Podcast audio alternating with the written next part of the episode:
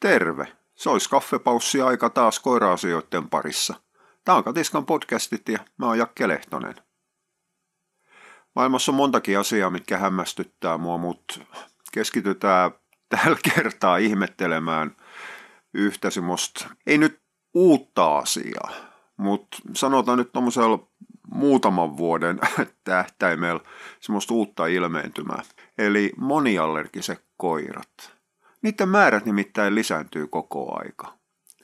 Koiralla on milloin hiivaa ja milloin kutinaa ja milloin tassut auki. Furunkuloosi ei enää ole furunkuloosia ja välillä on pakki totaalisen sekaisin, on närästystä, on ripulia, kaikkea yhdestä erikseen. Ja sitten sen jälkeen tämä koira viedään eläinlääkäriin ja eläinlääkäri juttelee omistajan kanssa ja kuuntelee keuhkot ja saattaa jopa, mikäli ei pelkää liikaa koiria, niin saattaa jopa kurkata sinne suuhunkin. Puristelee ja palpoi vähän ja sen jälkeen toteaa, että täällä koiralla on ruokainen allergia.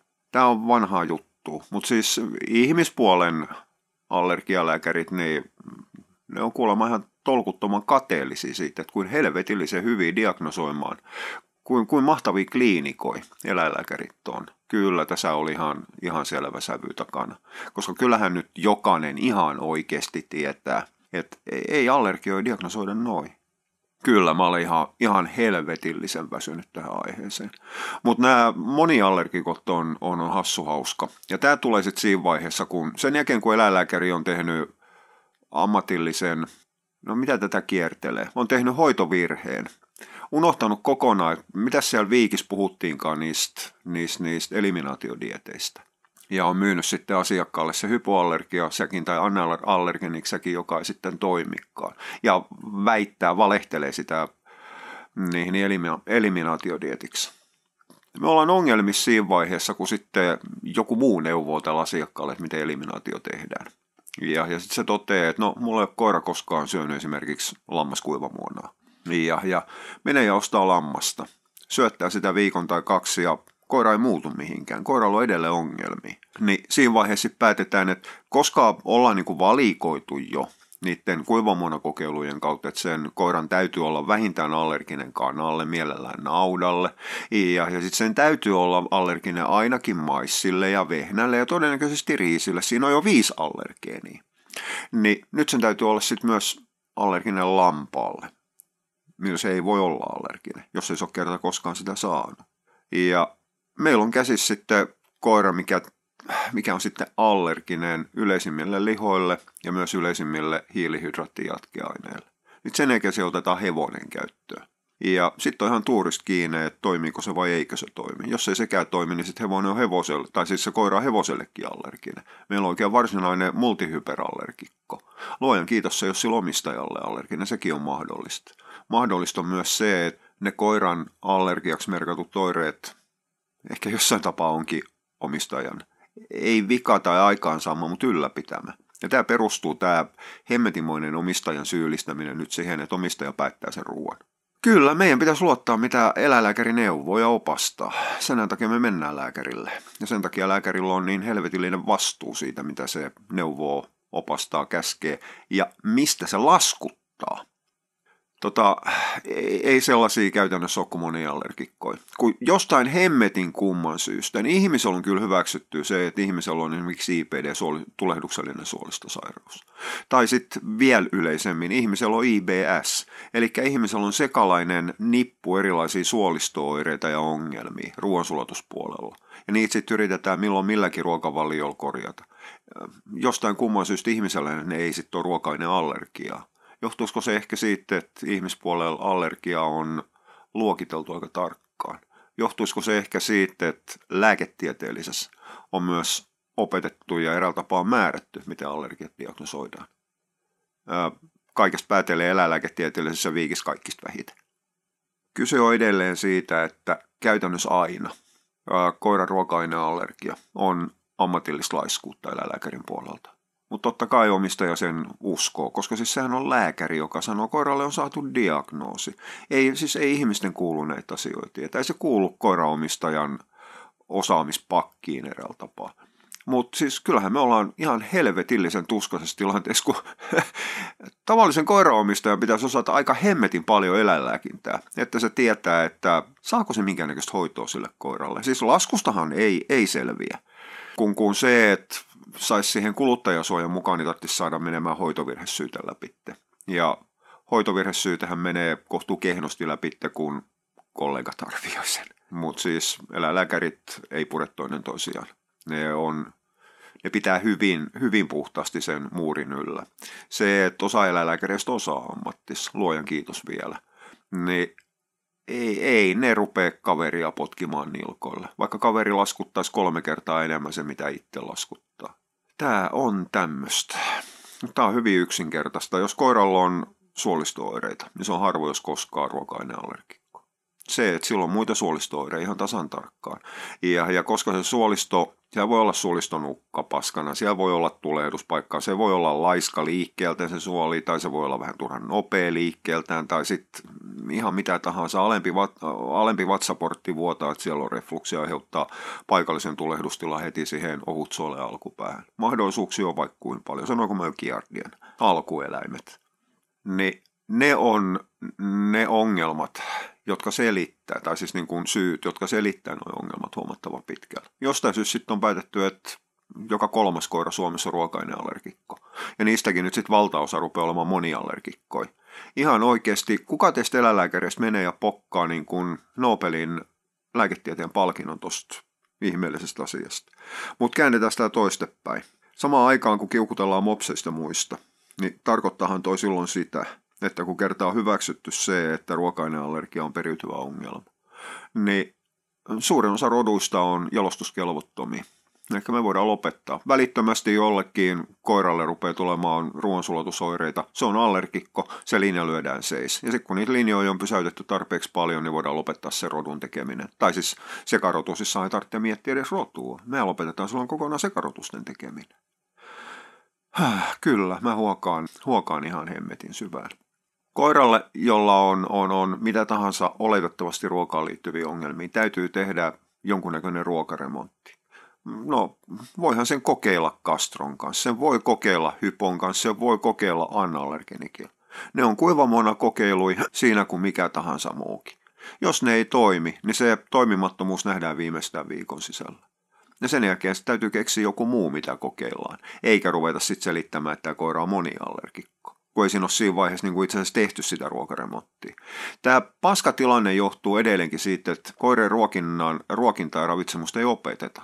No joo, jotkut pahuksen aggregaattiagronomit kyllä, niin opetetaan pintapuolisesti hyötyeläinpuolella ää, miettimään sitä, miten maksimoidaan esimerkiksi porsaan lihaskasvu tai miten maksimoidaan naudan maitotuotto. Ei liity mitenkään koiriin. Koirille ja kissoille, eli ylipäätään lemmikkipuolelle, niille selitetään vaan samaa, mistä on pilkattu eläinlääkärejä aina. Että se eläinlääkärin ruokintaosaaminen on päivän luento niihin kuivamunavalmistajan sponssaamana. Että se on rojalkaniinin luento. Tota, mitä te luulette, että on agraripuolen koulutuksen lemmikkieläinpuoli on ihan puhtaasti kuivamuonapohjasta. Se, mitä niille opetetaan, on kuivamuonien reseptiikan kääntämistä toistepäin. Mutta tämä on se todellisuus, missä eletään. Ihmisille sentään sitten on sapuskaterapeutteja, mitkä käy sitten Itä-Suomen yliopistossa opiskelemassa tätä aihetta. Ne on ne, mihin ihmispuolen lääkäri sitten ohjaa esimerkiksi se I B D-tapauksen. Koska ihmislääkäri tietää, että ei, ei, ei ravinto ja ruoka kuulu hänen osaamisalueeseen. Ei sitä tarvitse edes keskustella. Ne ohjaa sen toiselle niin, niin akateemisesti koulutetulla. Eläinpuolet meille puuttuu. No mitä teille jää jäljelle? No pirautetaan Lehtoselle. Eikä, mä oon sanonut tämän niin hemmetin monelle, että mulle sopeisi ihan tolkuttoman hyvin.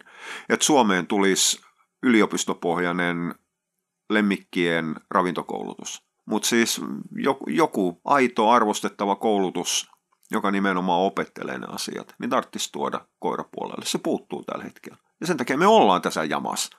Että kun koiralla on vatta sekaisin, niin silloin on ruoka-aineallergia. Kun sille ei sovi hypoallergiaruoka, niin silloin on moniallergia. Tämä on ihan perseestä.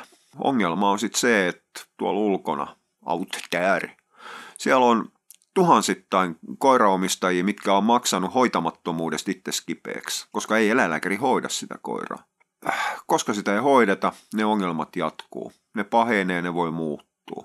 Ja se on sitten kaikkien mielestä ilmeisesti jollain tapaa ihan ok juttu. Mun mielestä se ei ole ok juttu. Mutta mä silti, mä en niin kuin pääse oikein ylitte tästä ajatuksesta, kun aina kun tulee tuolla, no pääsääntöisesti naamakirjan puolella, tulee moniallergikkoa vastaan ja sitten toteat, että no ei se on moniallergikkoa nähnytkään, se on ihan tolkuttoman harvinaista, itse asiassa ei sitä ole edes niin kuin diagnosoitu koskaan ikinä milloinkaan lääketieteen histori- tai eläinlääketieteen historiassa koirilla. On yksi poikkeus olemassa. Päästään siihen hetken kuluttua. Ja, ja ne ihmiset suuttuu.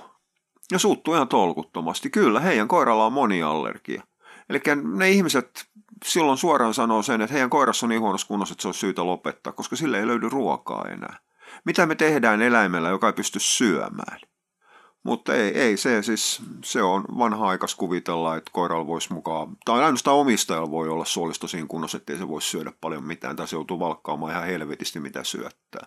Mutta siis koirallahan näin ei tietenkään voi olla, silloin pakko olla sitten multikkeli, ei multippeli ruoka-aineallergia.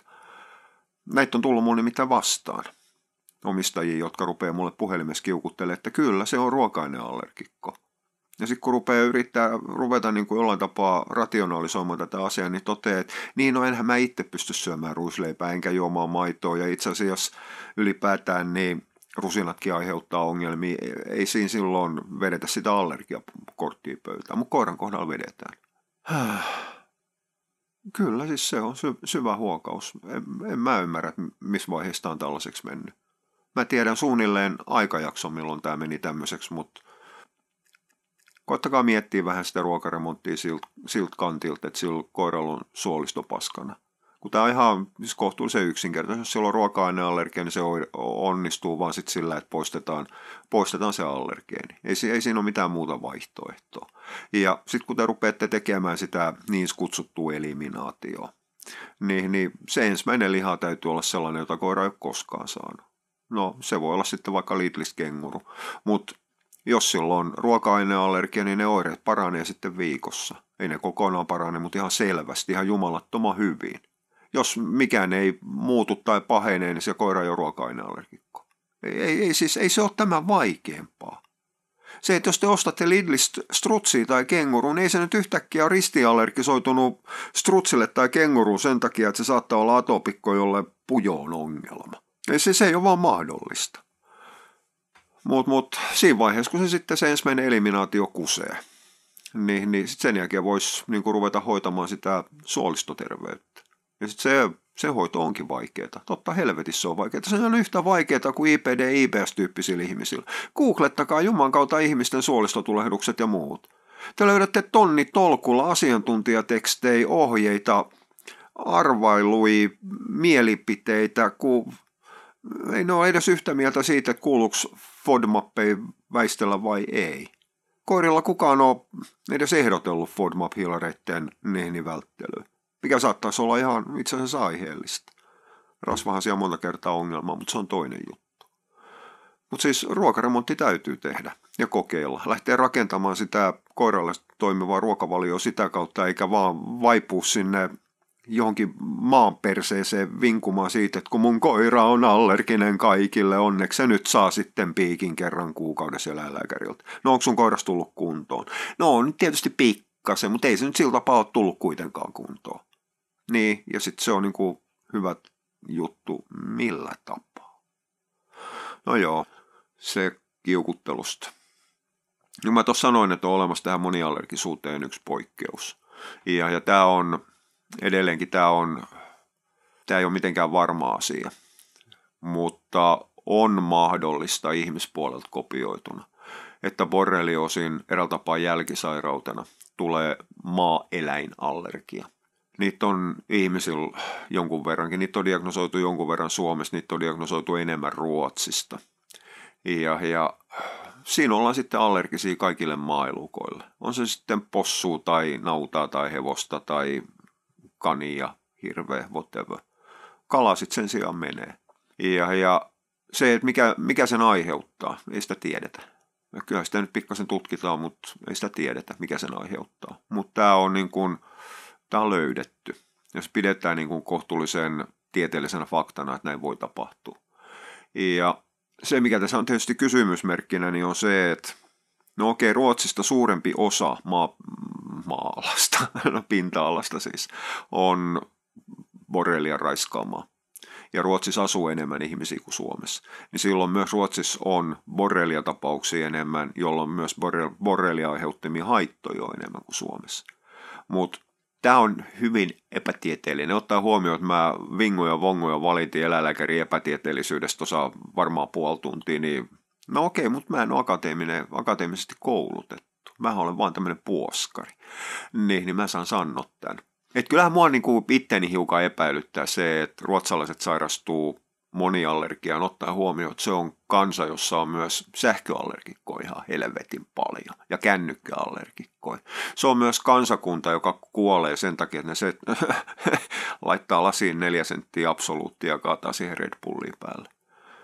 Suomalaiset ottaa toisen ja kolmannen ja sanoo, että tämä on tämmöinen normaali perjantai-ilta. Että kyllähän tuossa niinku semmoinen pieni, pieni, pieni kysymysmerkkikin on takana. Mutta lähtökohtaa, siis onhan näitä jenkeistäkin löydetty. Eli lähtökohtaa nyt on kuitenkin se, että toi on mahdollista. Se, että onko se koirille mahdollista, sitä ei kukaan tiedä. Mutta jos se on ihmisillä, niin silloin me joudutaan pitämään mielessä, että se on mahdollinen vaihtoehto myös koirillakin. Ja siinä pätee ihan sama kuin kaikissa muissakin allergioissa, eli sitten vaan yksinkertaisesti se ruoka eikä syödä allergeeni, eli ei siihen mitään lääkettä sinänsä ole. Mutta toi on tietysti semmoinen vaihtoehto, että et, et, jos koira ei kestä minkään tyyppistä maaelukkalihaa, on se sitten rehulihaa tai ihmispuolen lihaa, on rasvaprosentti matala tai korkea, ja aina tulee samat ongelmat ja nopeasti, niin kyllähän siinä silloin voi ruveta miettimään, että voikohan tämä johtuu siitä. Se, että miten se sitten voidaan diagnosoida, en minä tiedä. Kysykää eläinlääkäriltä. Se sen homma on. Mutta siis yksi vaihtoehto on tietysti tsekataan koiras, koiras borrelia vasta-aineet. Mutta se rupeaa olemaan kohtuullisen kehno tapa, koska Etelä-Suomessa rupeaa vissiin enemmän tai vähemmän joka, jokainen koira kantamaan borrelia vasta-aineen. Eli kyllähän me ollaan niin kuin hävitty tämä punkkitaistelu jo moneen otteeseen. Mutta on, onhan se yksi tapa sitten arvata, että jos, jos koiralla on borrelia vasta-aineet ja, ja jos ei se kestä mitään maaeläinlihaa, sen lihan laadusta ja eräällä tapaa siitä, että miten se tarjoillaan sille koiralle. Ja aina tulee ensisijaisesti iho-oireita, korvat punottaa, lähtee, lähtee erään turpoamaan. Eli vähän semmoinen niin kuin, omalla tavallaan hiukan niin kuin samaa, että jos amppari pistää kuonoon, niin kuono tur, turpo ei nyt ihan niin iso tai niin, niin suuri, vakava, äkkinäinen reaktio, mutta kuitenkin, tai, tai nokkosokon tyyppinen. Niin, niin kyllähän silloin on lupa miettiä sitä allergiaa. Niin, jos se tulee ja koiralla on borrelia vasta-aineet, niin kaipa se on yksi vaihtoehto, mitä lähtee miettimään. Mutta älkää hyväksykö eläinlääkäriltä allergiadiagnoosia kovinkaan kevyin perustein. Ja jos ruvetaan puhumaan moniallergioista, niin kieltäytykää kuuntelemasta. Samaten se, että jos se hypo, tai anteeksi, kun se hyporuokaa nyt ei se kuitenkaan auta, niin älkää hyväksykö sitten, tai älkää ainakaan maksako seitsemänsataa siitä ilosta, että eläinlääkäri ei sitten tee yhtään enempää.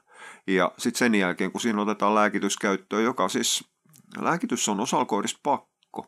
Sen jälkeen, kun on selvitetty, että jos, jos se koira voi niinku syödä yhtään mitään, eli se koira sairastuu siitä, että se syö, riippumatta mitä se syö, niin totta hemmetissä silloin on pakko aloittaa lääkitys.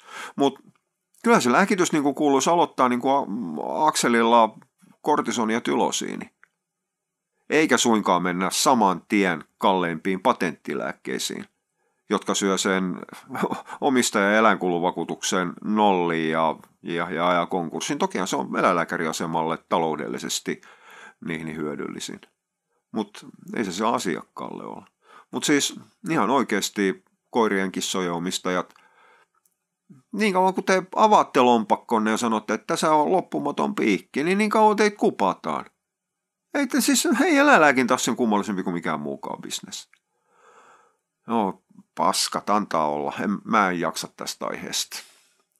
Tota, kuten aina, foorumi piste katiska piste e u. Kommentointi auki. Sinne saa tulla, siellä pystyy kiukuttelemaan jopa nimettömänäkin. Niin, niin sinne voi tulla kertomaan, jos on huomattavaa eri mieltä, ja voi tulla jopa kertomaan, jos on samaa mieltä, ja aina parempi, jos voi kyetä kertomaan jotain rakentavaa. Jeepuulis. Mutta hei, kokeillaan seuraavalla kertaa jonkun pirteämmän aiheen parissa. Kiitti sulle, kun jaksoit tähän asti. Moi moi!